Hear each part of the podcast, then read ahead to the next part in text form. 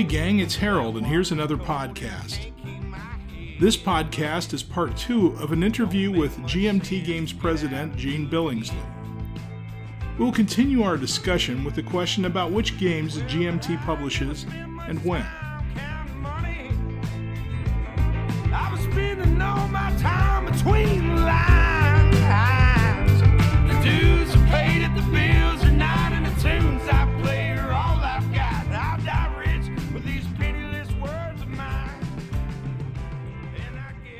Know, the other curiosity that people have about, uh, that I hear about GMT, and uh, once again, I think, you know, we all have varying levels of experience with running a business and uh, the challenges of applying capital and, and, ha- and holding inventory.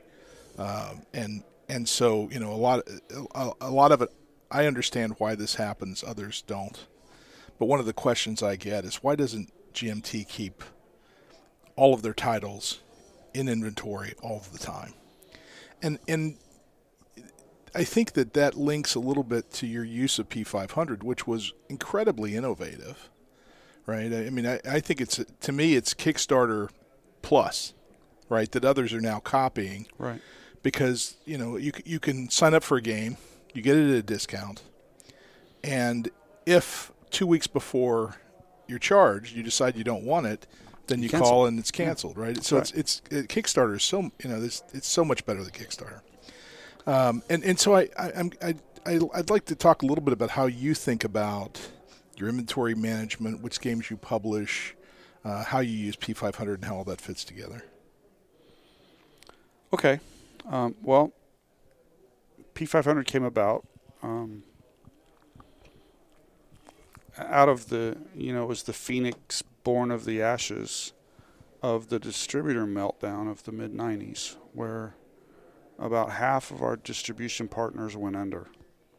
We wrote off about $100,000 at a time when I didn't have $100,000. You know, it was a tough hit to take. And it made me determine that although I like distributors and I appreciate guys who carry our product all around the world, that having our entire future in the hands of people that looked at us like a commodity that were just like the other commodities um, wasn't where I wanted to be business wise. So, but but I didn't know any other options. So I started thinking about this. I talked to Mark Herman. I talked to Tony. I talked to Roger, and just kind of bounced ideas off of all of them about what I was thinking about, and kind of out of those conversations, um, P500 was born.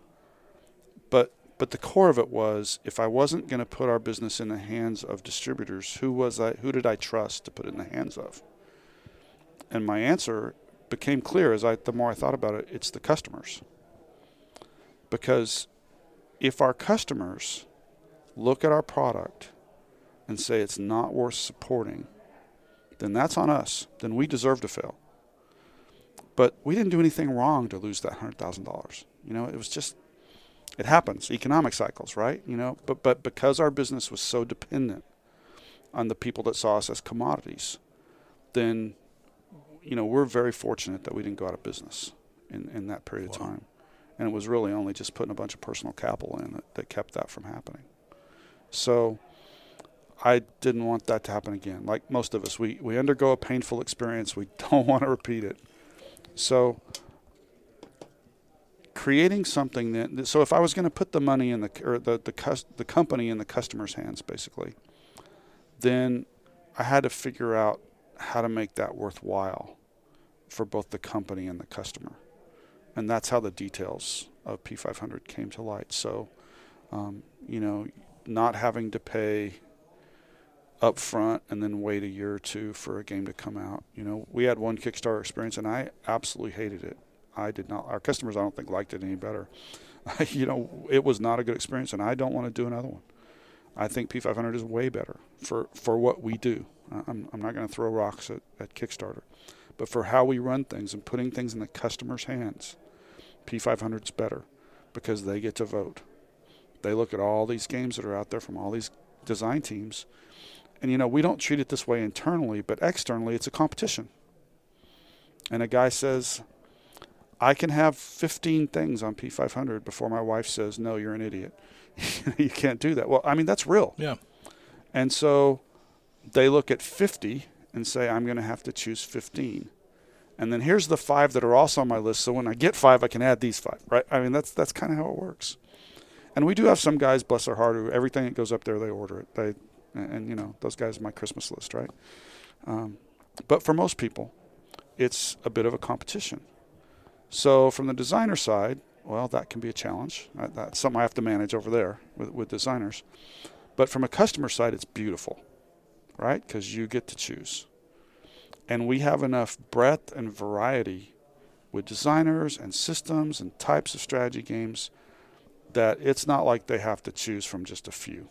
So you get a, a really broad range of choices. And, and so I think that's a win for the customer. You get a great discount. That's a win for the customer. Uh, you don't you can cancel like you said right up to right. the last minute, and that's a win for the customer. Your time from charge to ship is right now about two to three weeks uh, on a normal game. So that you know it's not bad. It's it's tough to do it soon you know shorter than that for us, and still take care of those guys whose cards are expired or you know whatever all the all the office things. So I wanted to make that very customer friendly. And then from our side, it's just math at that point, you know. And, and Tony does most of this. To, working with Tony Curtis is the best thing. He's really smart. He's really good with money. He's as conservative as I am, and probably more.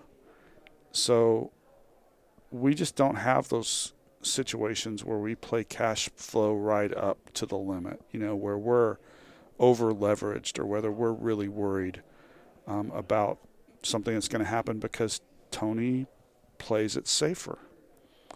And I'm okay with that because it means 28 years later we're here. You know, and not everybody could say that. So, but but it's math because at that point it's like, all right, you know, what are our costs that go to the printer? Tony looks at all that, figures out the pricing, and then we figure what's a good P500 discount. It's generally around 30%, sometimes a little more. Um, and then we know when we charge, this is how much money we're going to have. We can walk to the printers with money in hand. And a lot of times, not every time, but a lot of times, we pay for the whole print run out of P500 funds. So after that, you know, it's not like there's no other expenses. Running an organization like this, you have monthly expenses, so you have to pay those. Um, but Tony kind of has it down to a science now. And as long as I don't screw up on the marketing side, and as long as I don't screw up on the manage, keep the designers happy side, and we've got design teams, you know, flowing with lots of good games, then um, it it's. I, I started to say it's on automatic pilot. It's really not because it's harder than that, but but it's really not that hard for me because Tony's Tony's doing the hard stuff, and then he and I talk every week about allocating cash and you know back to you know something you alluded to early. You know, why don't we keep every game in stock? Well, it's because of money. Because to keep every game in stock would would cost you know 1.5 million dollars right now. That's the answer. And that's 1.5 million dollars that either we don't have. Okay, we don't have. All right. right. Right. But but or the you know the other thing is that or that we would be unwilling to release from our strategic reserves. Right. Because that's our cushion because I've never forgotten 1995.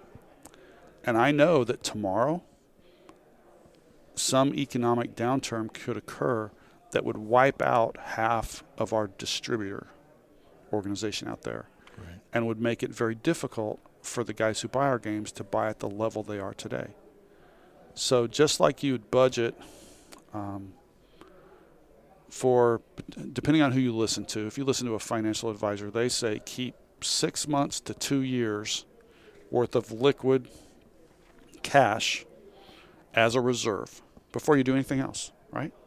You, are smarter than I am with finance, but you, you hear that. And so we look at GMT in a similar way that we don't just have money sitting there doing nothing, right? But we save it for a rainy day as well. And so we make judgments all the time and we say, okay, we have this much money in strategic reserve.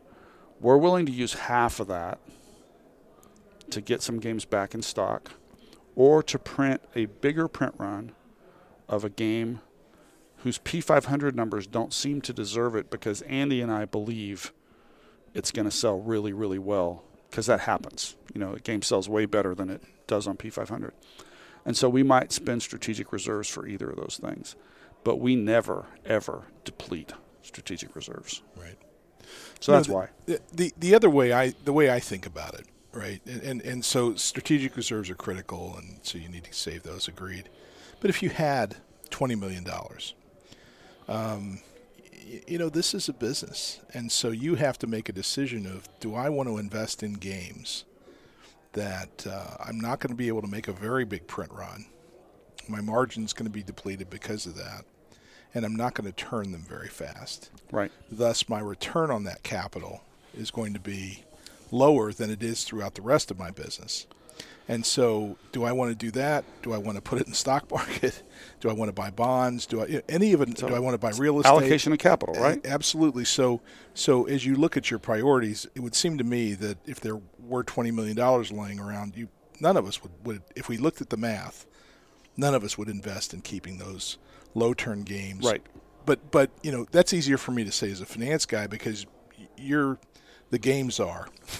So, Right? and what- that hurts people's feelings when you say it. Yeah. So what's happened with us is um, I, I- I'm not as concerned. So I'm concerned about everything. Okay. Okay. When it Sure. comes to having games out of stock, but I'm not as concerned with a game that we know appeals to only a very narrow part of our market. Um, let me try to pick something, uh, or maybe not. Uh, let's say a game on a on a fairly obscure historical topic that's a hex encounter game or an area movement game. You know, th- these are when when you say area movement, you tend to um, make the number of potential customers a little smaller, right? When you say hex encounter to people that play different kinds of strategy games, you're going to make that a little bit smaller. So if you took something that had a combination of one of those and a very obscure historical period, and that game sold a print run and it's out, I'm probably thinking it's done. Uh, and it's not very high on my priority list to reprint. Right. Now, if it's part of a series, that calculus would be different. You know, I, I, would look at that a little differently. The, the problem we're having is we're a victim of our own success in that too many of our really well received games are selling out.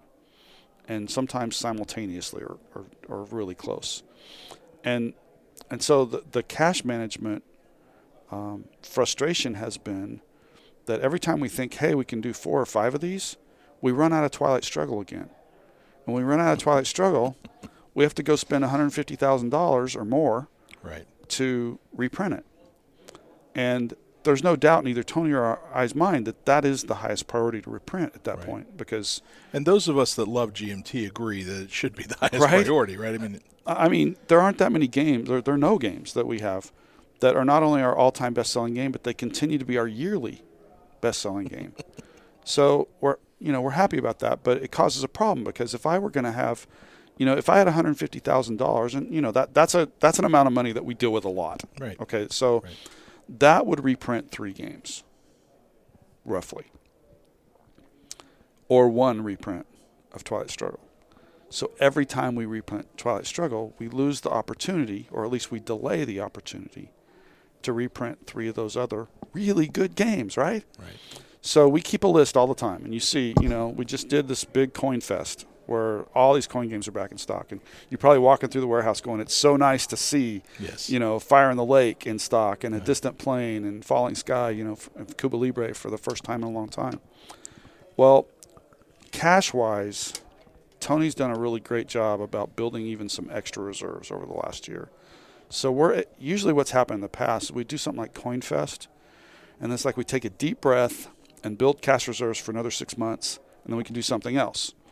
Well, in this case, we're jumping right back in, and and part of it was because a guy walked in and said, "Hey, I'll I'll underwrite and fund some of this," and every once in a while that happens, and Tony makes an agreement with them and makes it worth their while, uh, and so we're going to reprint virtually all of the commands and colors games as well. But what you might have missed in that list is there's also Ardennes 44.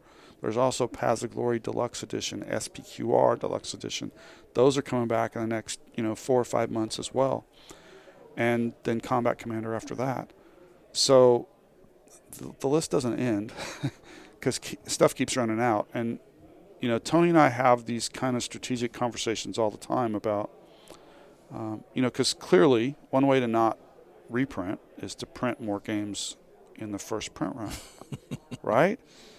But now the amount of risk that you take up front is much greater, and you're, in the best case, you're allocating strategic funds that are going to sit for a while while you work through the first half of that print run to get to the second half, right? And, and the second half is cheaper. So it does make more sense efficiency wise to do it, but you basically have dead money for those strategic funds for some of the time to do that. So it's not just as easy as saying, oh, we're just going to print twice as many and accept that risk. So, uh, not to belabor this point, but that's for one game. But our calculus has to be we're doing 20, 25 games a year, and we have 200 solid games out there, and you know 30 or 40 of them are running out of stock, and so this is a dynamic thing that we have to manage, Right. and it's not easy, uh, because behind every game is a game designer, and I don't want to make a game designer feel like we're ignoring him with our choices, but sometimes they do, Yeah. because it's like, well, you know, why did Twilight Struggle go before me? How do you tell a guy in a nice way why Twilight Struggle went before him? Um, so uh, you know, I'm not. That probably sounds like whining. Um, No, it, I'm not it- really, It, but that, doesn't. that's the deal. It, it, it doesn't, and and that's the, the uh, I, I think as customers we have to realize this is a business, first and foremost. And if it's not a healthy business, it's bad for all of us. So, um, I, I see I see the challenge and the frustration in your eyes as it relates to responding to what the customers want. You want Right. to give the customers what they want, Absolutely. but on the other hand. Um, you know, you have to manage this as it's a business, and I don't want to give them what they want at the expense of us not being around next year to give them what they want. right. You know, Right. No, and I we want these games for 10, 20 years plus. Right. So so no no doubt. Uh, absolutely agreed. You mentioned Tony, and I think you also mentioned Andy and Mark, and and um, Roger. yeah. So you mentioned Andy, Mark, and Roger. But it's a unique collection of of people here Yeah, that play a number of different roles, that's right. and I, I- I would love if you'd talk a little bit about how that all how that all fits together. Well, there are three of us that do the day-to-day management of basically all the aspects of the company, and so that's me and Tony and Mark Simonitch. We we all do this full time, and that's not to say that everybody else doesn't have big roles. They do, but we do this full time.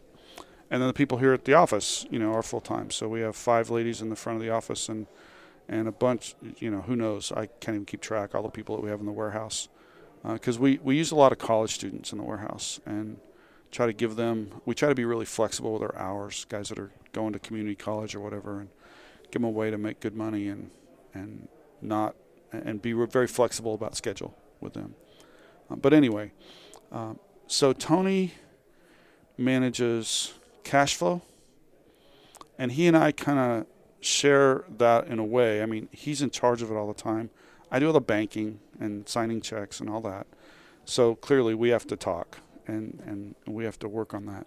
So we kind of share the the budgeting, what's next, strategic conversations. Um, we do that fairly often, and we do it easily. It doesn't take very long.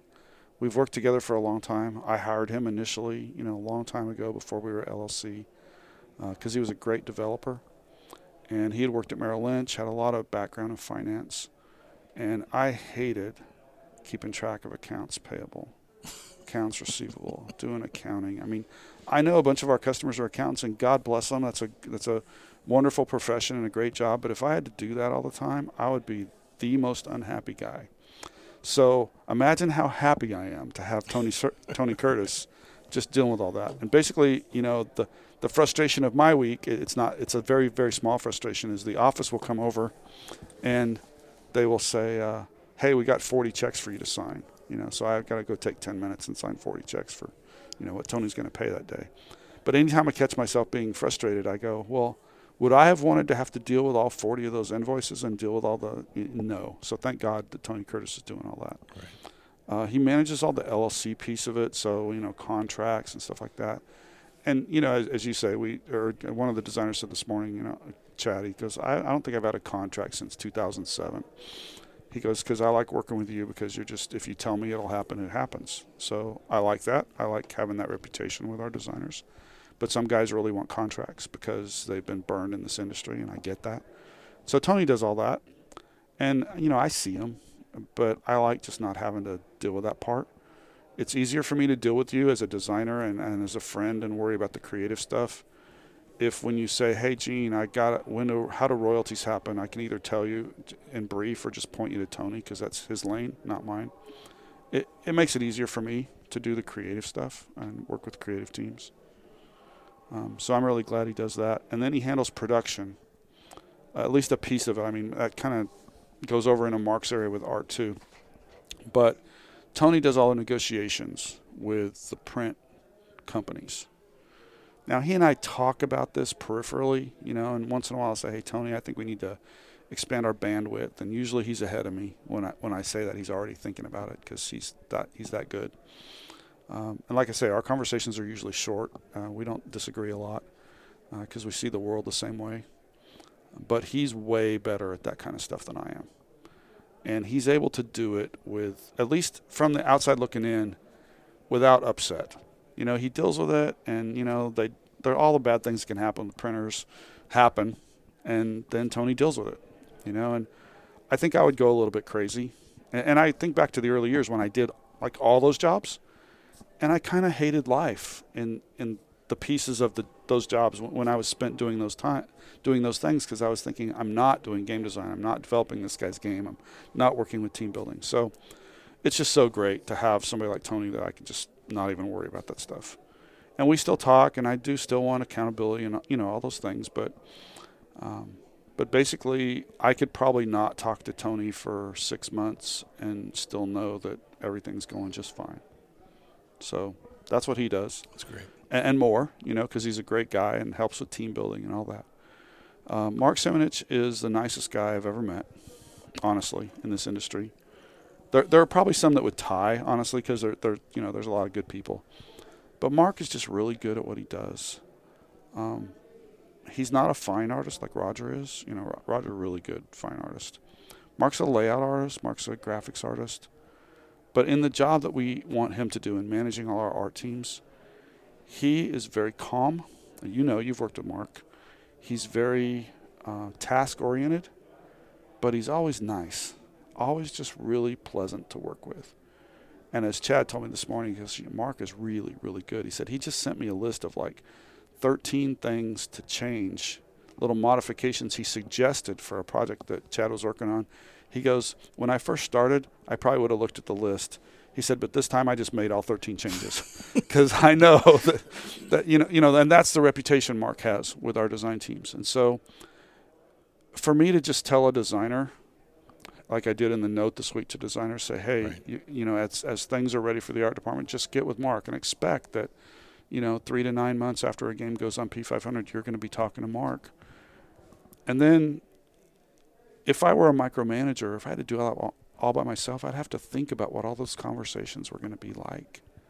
I don't lose any sleep thinking about that because I know that Mark absolutely knows what he's doing and that he's going to treat the designers with the same uh, respect and concern that I would.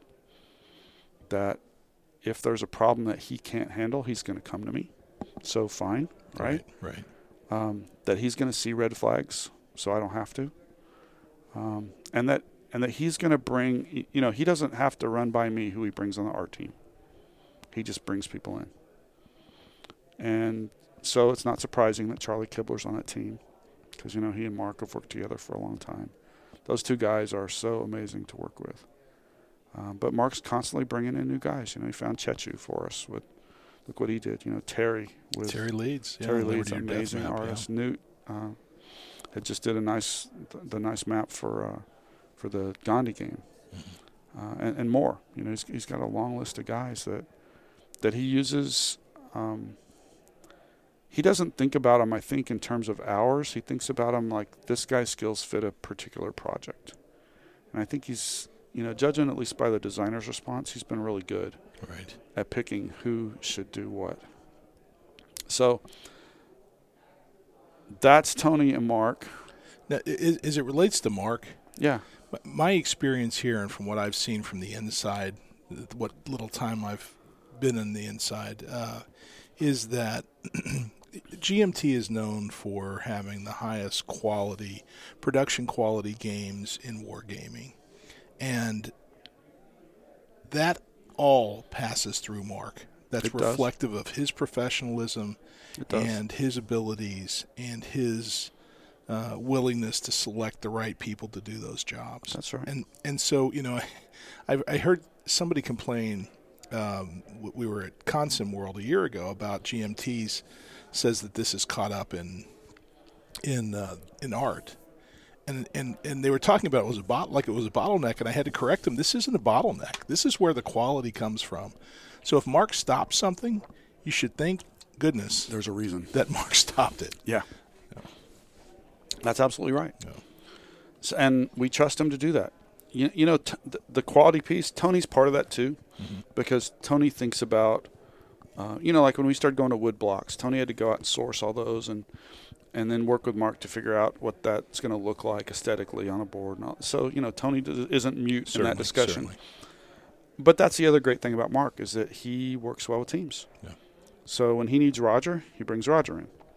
And he needs a different artist, he brings them in. Um, sometimes, you know, I get notes from Mark once, I don't know, once every few months.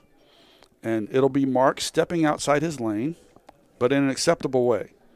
And he says, you know, I've been looking at this aspect of our operation, and I think we're screwing it up for this reason, or I, th- I think we could get better Sure. for this reason. So I don't always agree with those because he has a perspective and I have a perspective. But I 100% all the time read them carefully or listen carefully if we're face to face and think about that perspective. And many times it's made us better. So, you know, I think in a lot of organizations you wouldn't see that. Somebody who felt the freedom to step outside their lane and say, yeah, we should maybe pay more attention to this. And here's how I think we could do it. So I think it just makes us better. Agreed. So Tony and Mark, you know, the other guys that are doing this full time, um, they take so much off of me. And in the case of the art, you know, I never could do any of that. My art's horrible. Um, I can't draw straight stick man. So I agree. I so, agree. Your yeah, art is yeah, horrible. you see my art. So, so, um, so uh, I'd also like to talk a little bit about Andy. Um, Yeah, 'cause so and I don't I don't want to not talk about Andy and Roger either, just Right. because they don't do this full time. They're still part of the company. So we'll start with Andy. Um, Andy came on board when we needed a developer for the American Revolution series.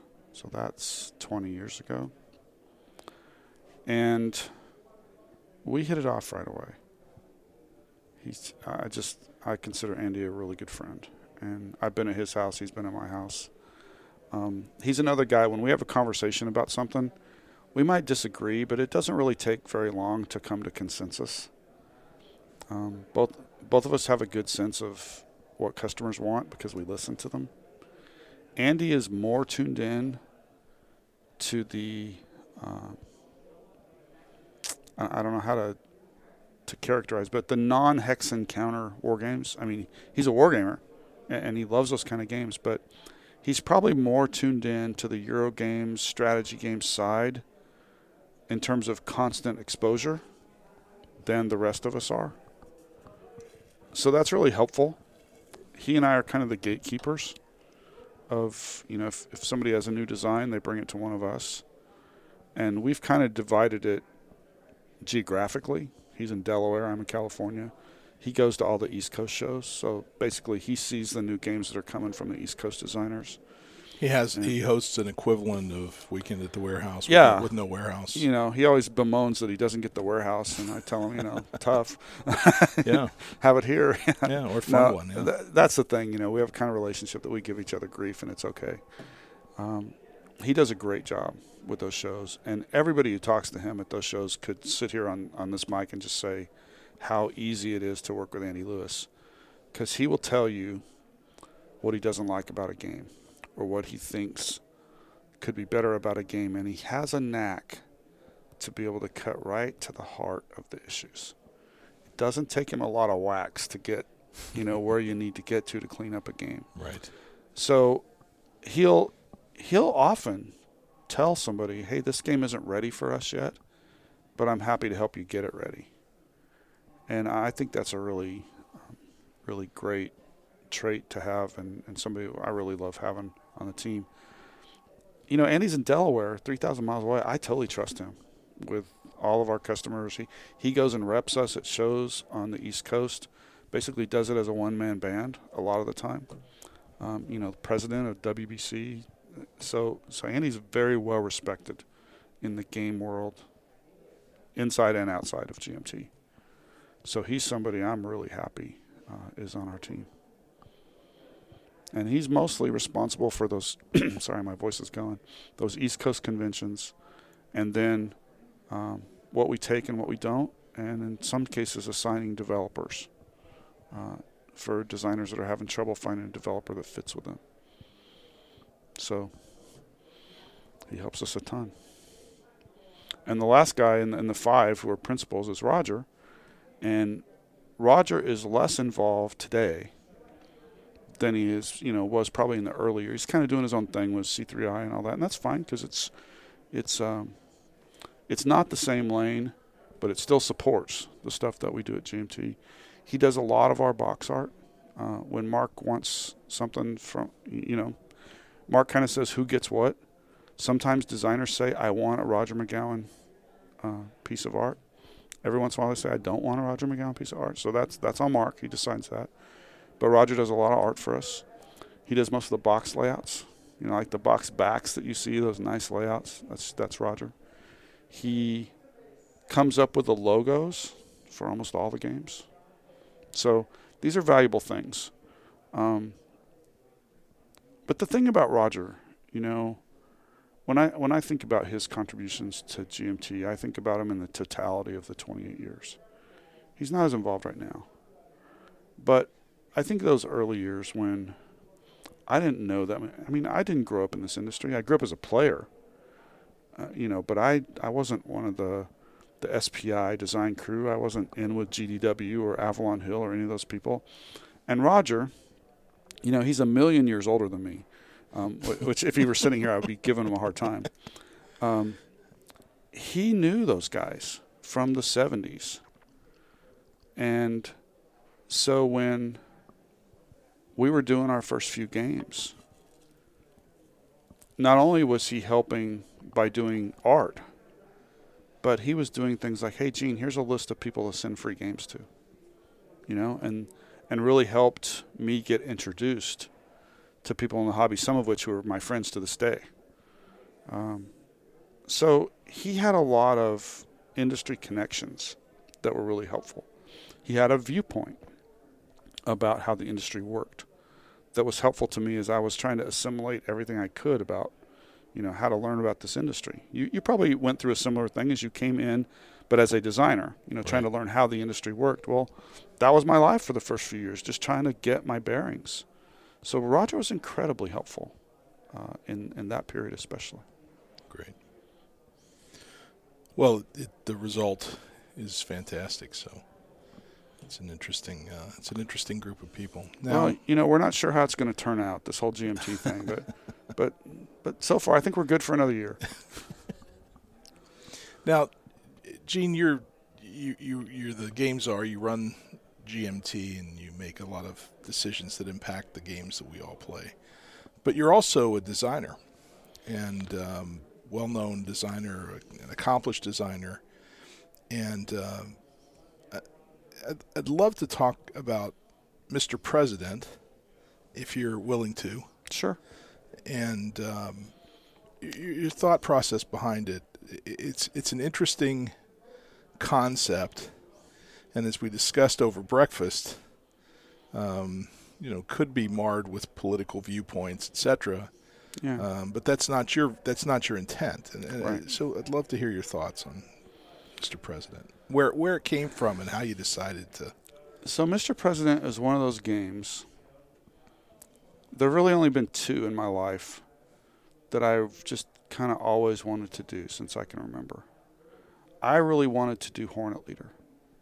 And I spent a bunch of time on aircraft carriers and with F 18 pilots here 10 miles from us for a long time before I went to Dan with here's what we're going to do.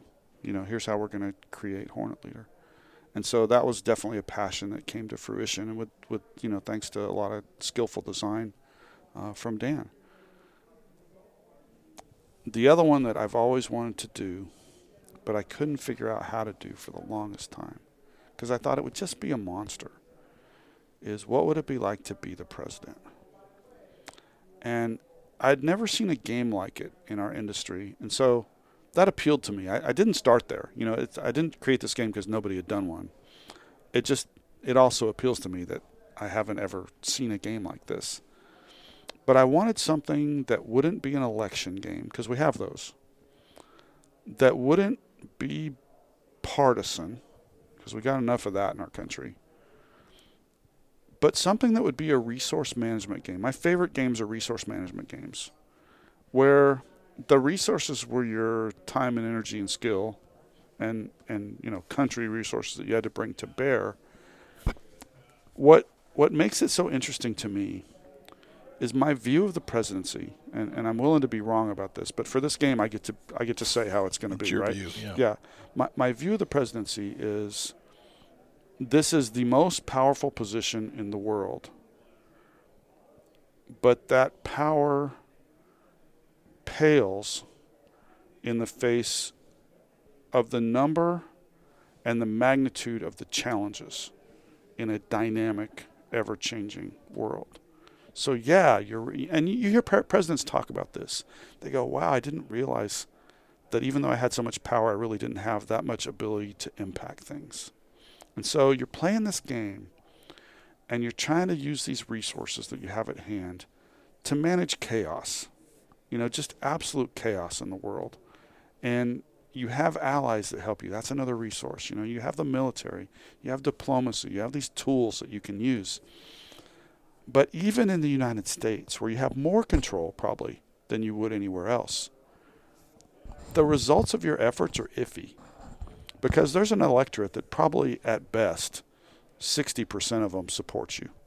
You know, so you got 60-40 mandate at best, and it might be 51-49, or you know, some of ours have been 43-40 and you know 17 or something. So it's not so cut and dried as to say I put in one and I get out of two. You know, you have to you have to assess in, in this game. You, you, know, the world is changing. We created kind of a, a world simulator as, as part of it. So the world is changing all around you. No game is ever going to remotely look the same. And you have to assess those changes and those threats and then say, what resources do I have to allocate? And then you allocate them.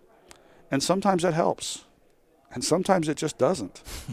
and in a way, that's kind of frustrating to gamers if you play the kind of games where when you do something, a result always happens.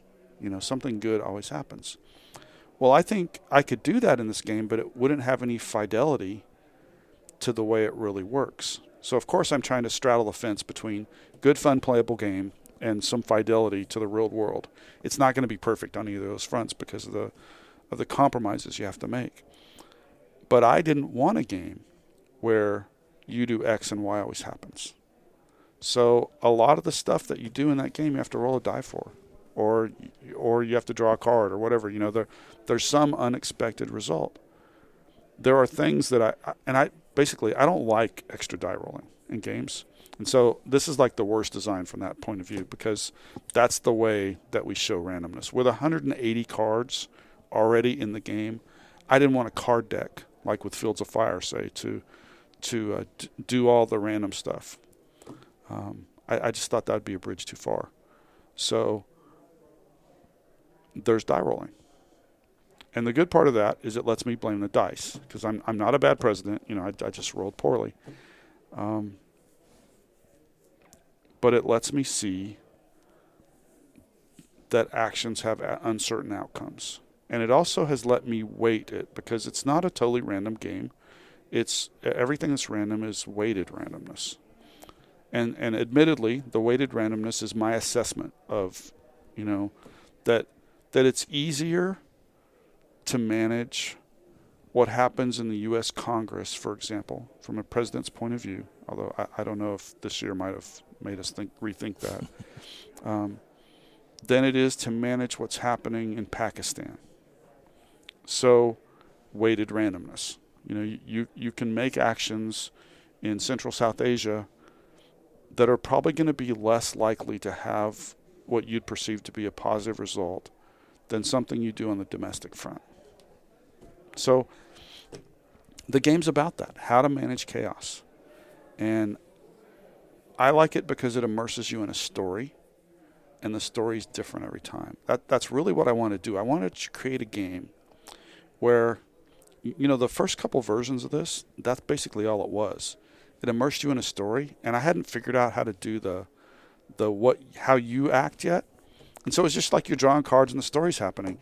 And I was, you know, the other people were going, "Hey, it's just a story right now," and I was like, "That's okay. I'm going to get to the other part, but I got to make sure the world simulator works," you know. And so I was like, "Hey, this is really fun. I'm just kind of along for the ride in the story."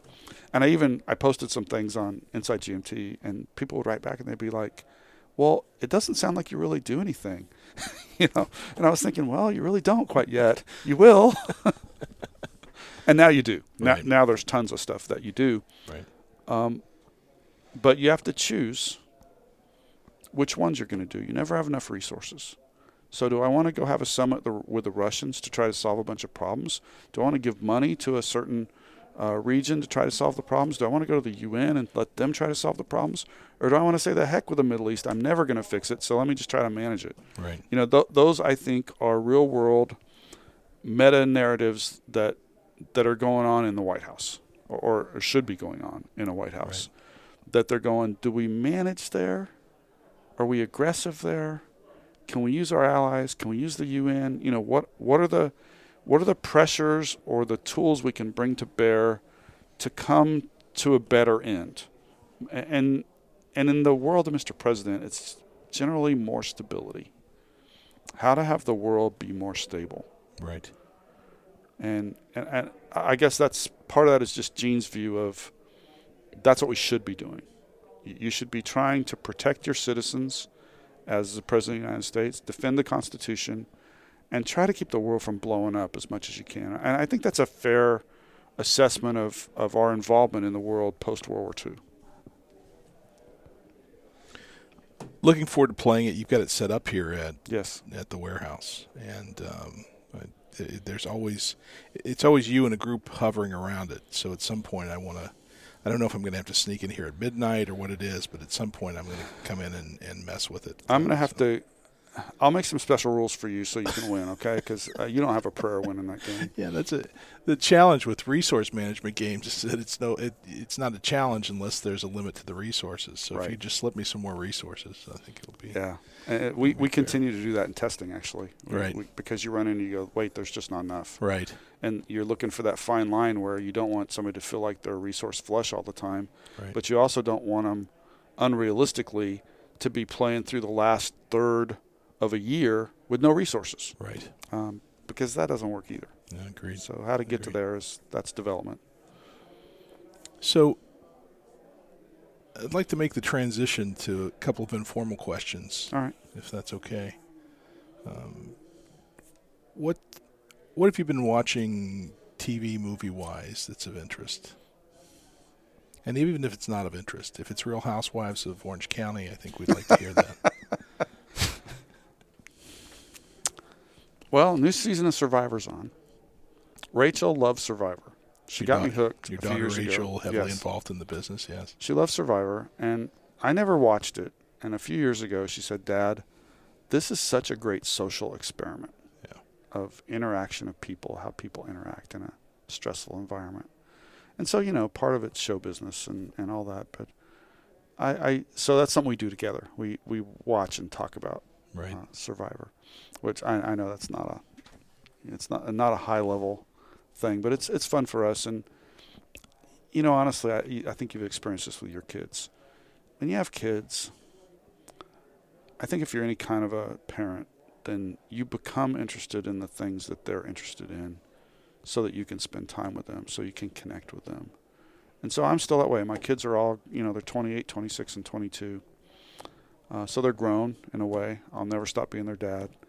Uh, the, the things that they want to do, uh, I want to do. My wife and I climb walls now.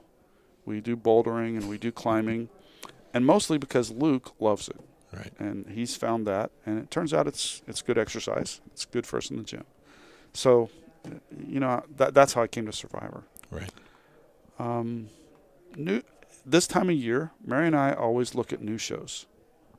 Just you know, TV shows. We're we're we're not really um, the high-minded. You know, just just we're gonna watch something on TV that's gonna really lift us to the the next level of being a Right. person. You know, or Right, whatever. We're just we're looking for Which would something be an ironic view about TV right? anyway. Yeah, right? we're, we're looking for things that are interesting. So I like military stuff. So of course I'm glad that SEAL Team's back on again because Right. you know that's that's something I would like. I was sad that they canceled the other two military shows that I watched last year. Which were what? Um, one of them was about the helicopter pilot, which that was a little drama, Mhm. but it was kind of cool. A- Right. an- anything where you know counterinsurgency forces are going somewhere else, uh, it's interesting to me. Yes. So the other one was also about SEALs, Right. um, but it's gone now. Right. So I'm I'm left with one, you know, SEAL team. Um. I like Madam Secretary. Mm-hmm. I don't always agree with the political view or whatever, but I think it's a pretty darn good look. Right.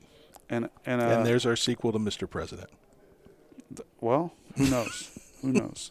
I think it's well done, and I think it's cool that Hawkeye, you know, Rory, uh, a guy that we've known and, and loved for a long time as a player, is a um, one of their experts Right. on on that show. I think it's really cool. Uh, Right. Intersection yeah. of gaming and, and TV.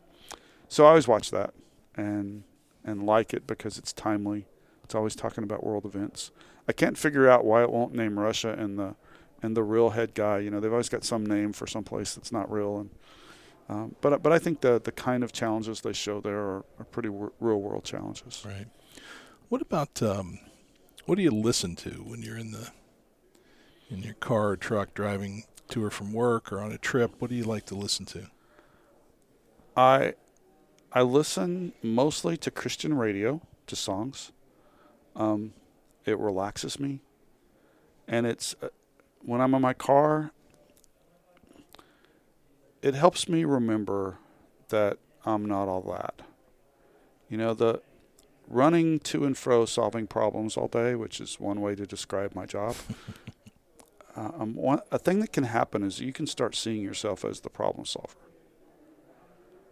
and you and I think I think we talked last night. You know, when you get sick or Mhm. something happens, it really sobers you, and you Mhm. realize no- Humanizes you, right? yes. Yeah, and so that's a time for me when I I listen to songs that talk about a creator, and you know, I'm not going to bother all our listeners with with that, but for me, it gets it, it helps me think that, remember that things are bigger than me, that people matter, Right. that how you treat people matters.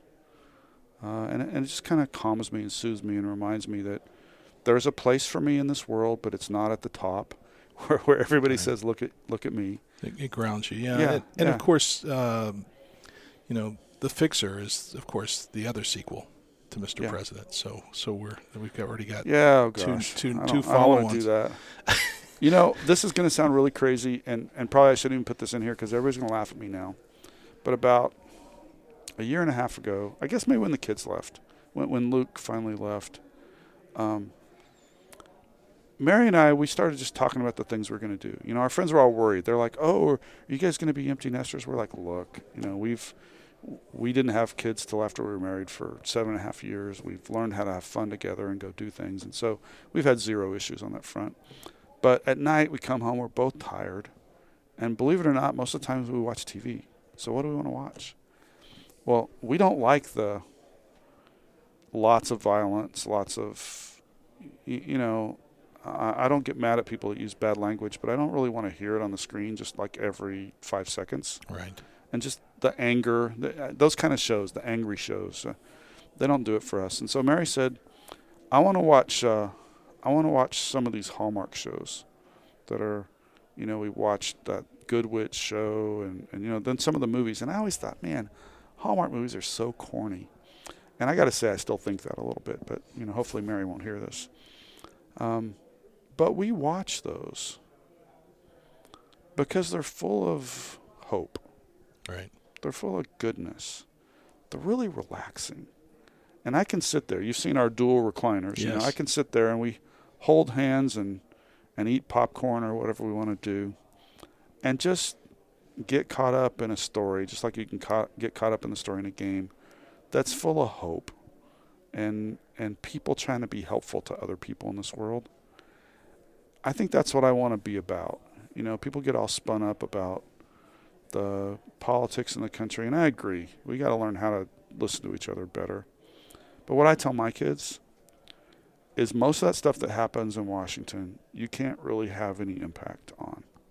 You can spin yourself up, you can ruin your day, you can, you know, be mad at your neighbor over, but you can't really do much about it. But there's people in your family, in your orbit, and your community that you can still go help. You can be a good neighbor and a good friend. You can look at people who don't have what you have and go help them. And the state of government, the state of what Washington's like, really has nothing to do with that. So I guess I like the stuff that we watch together when we when we do. We don't watch those all the time, but we do watch Hallmark shows once in a while. It just reminds me that community is important, and what you do for other people matters. And I don't know about you, but I need that reinforcement once in a while. Sure. Sure, absolutely. And and and you know, I also agree with the point that anything you find yourself doing with uh, that you can share with your wife or your kids is is golden. Yeah, and, uh, absolutely. you know, especially the things that I could find where I would watch something with my kids and then talk about it afterwards. Absolutely, And it right? doesn't matter what it is. It is uh, it is golden. So, books.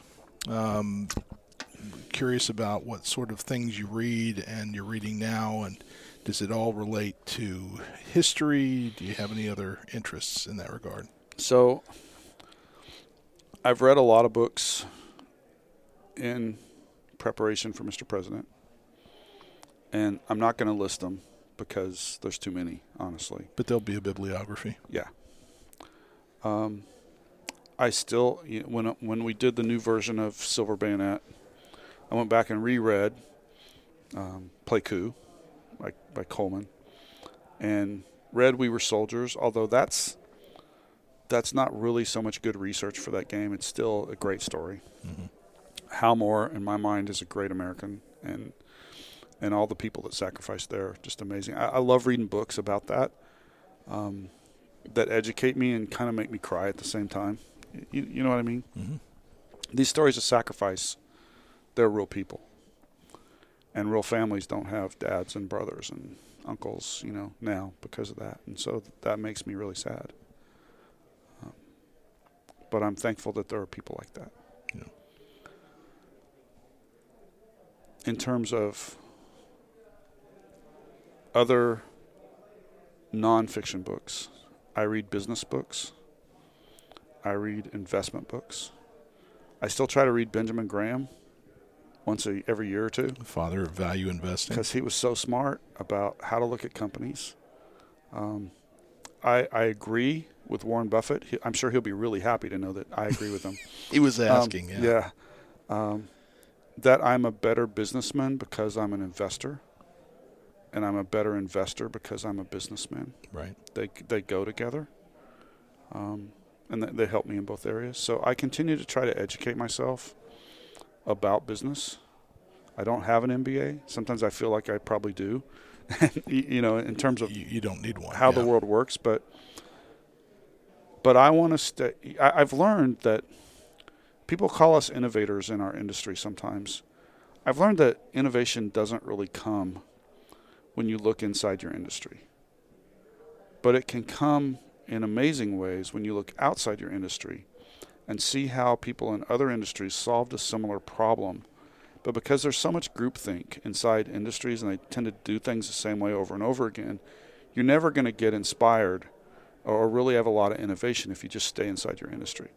So I read books that take me outside my industry, and I want to know um, what these guys at Netflix are all about, you know, and and, and how Google has learned and, and what the Japanese management strategies are. And, you know, I, I try to expose myself to reading like that um, to continue to think about our model and the challenges that we have here and how we might be able to adapt what other people have learned or the newest thing, you know, sometimes, or technology uh, to help us be more efficient and do a better job here.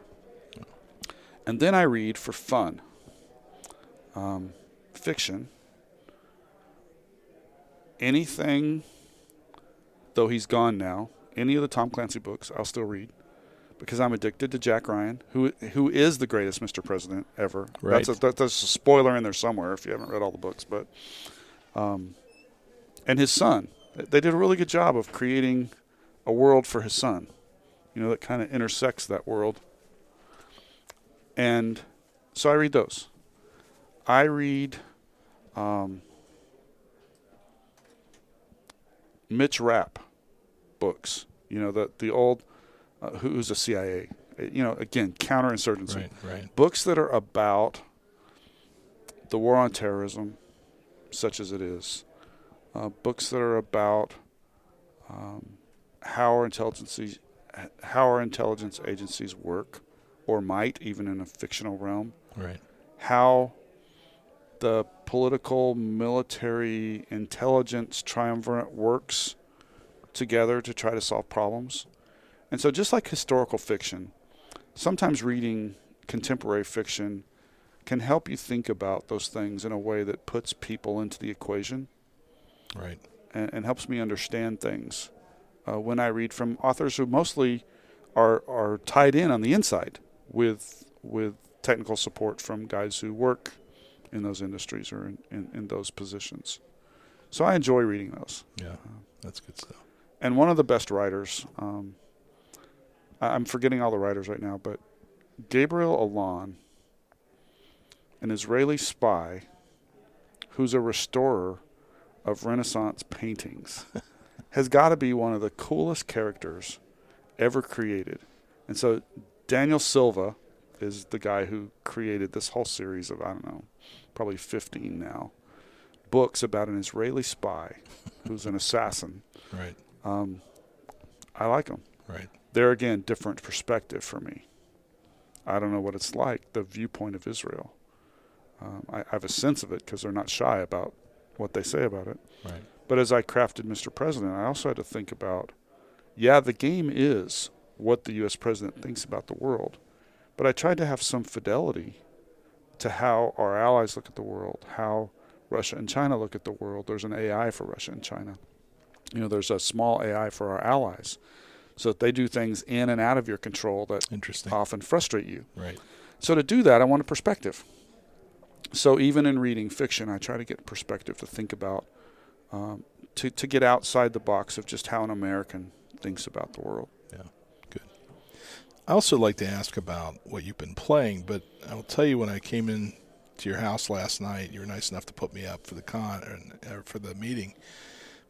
I, I saw the dining room table was first of all the, the the first production copy of SpaceCorp, which Right. looks fantastic. Yeah, and we flipped through job. that. But more importantly, it's what you've been playing is you've been playing Pandemic Legacy. So Yeah. what do you think about that? So I got yelled at on Twitter for posting a picture of it because they said I, I posted a spoiler. So I guess I did that wrong.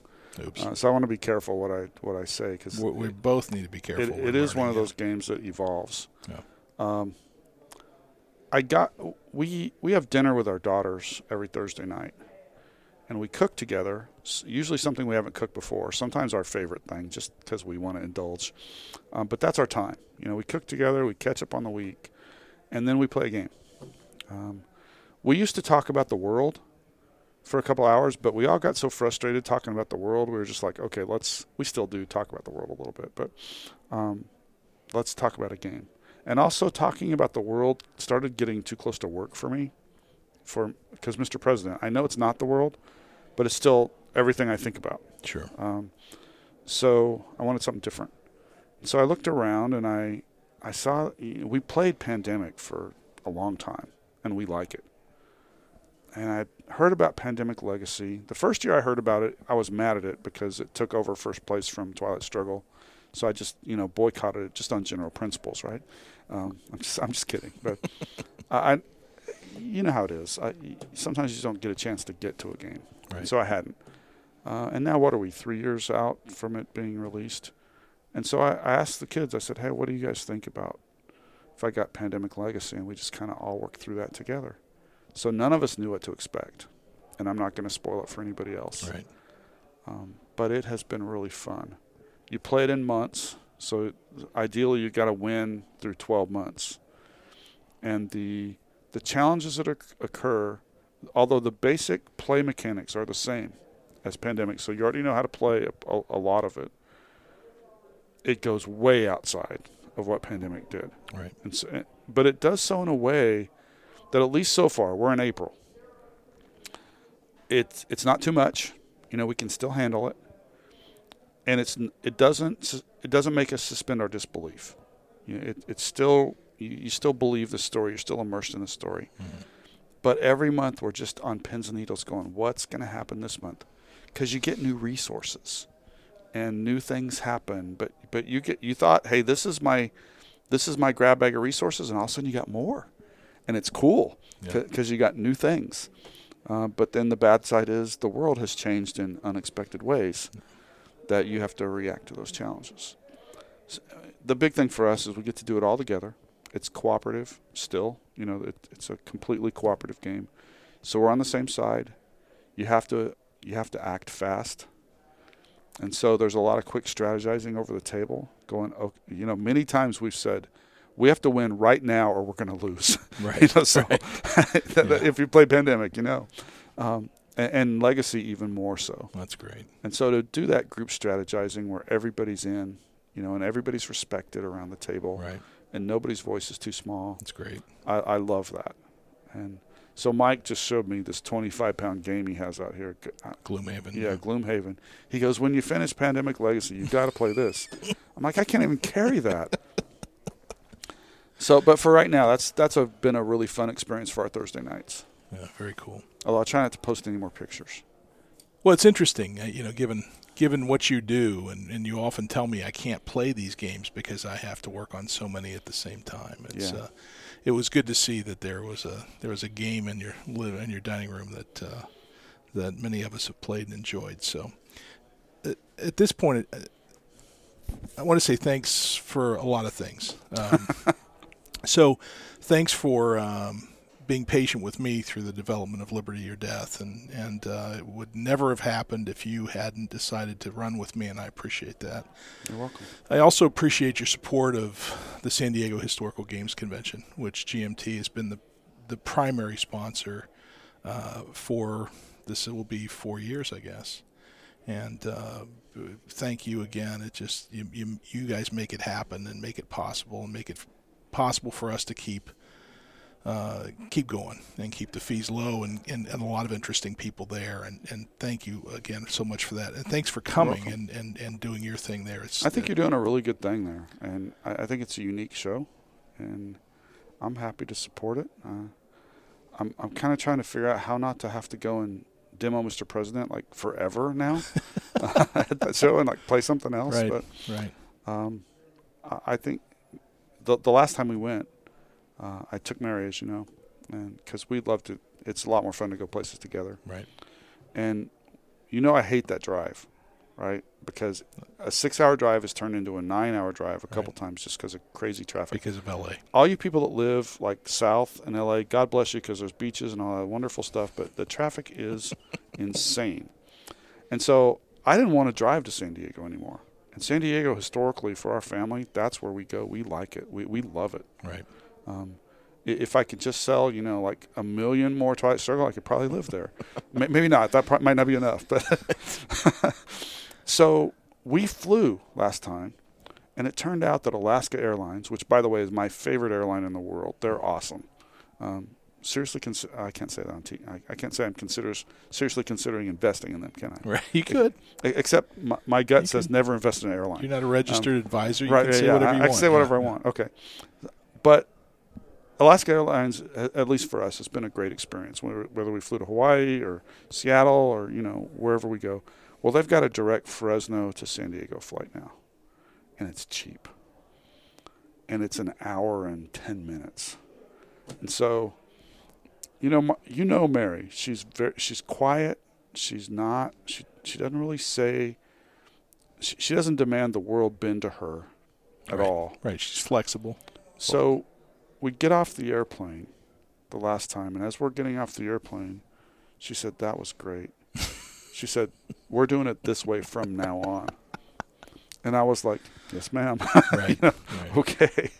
So that that's we're, we're gonna have we're gonna do a family vacation in uh, San Diego in, in March. Good.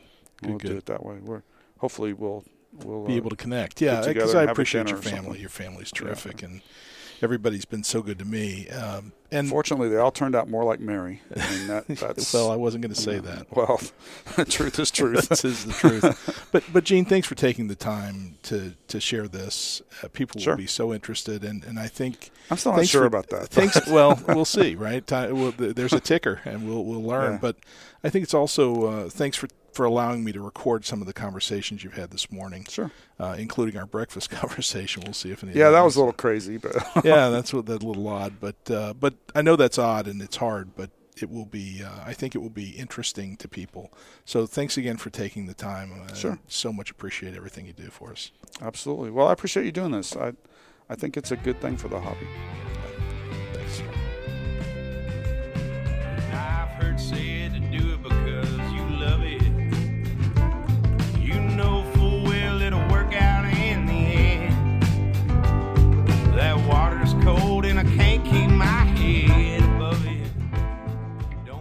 So that's a wrap for this two part podcast.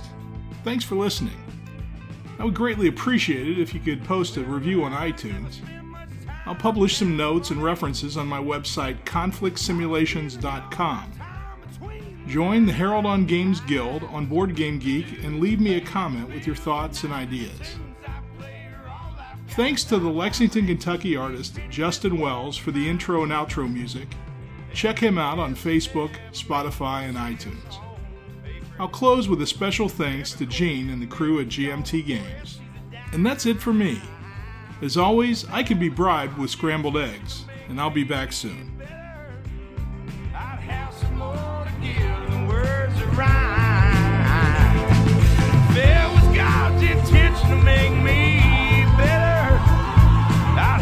more to give than words that rhyme.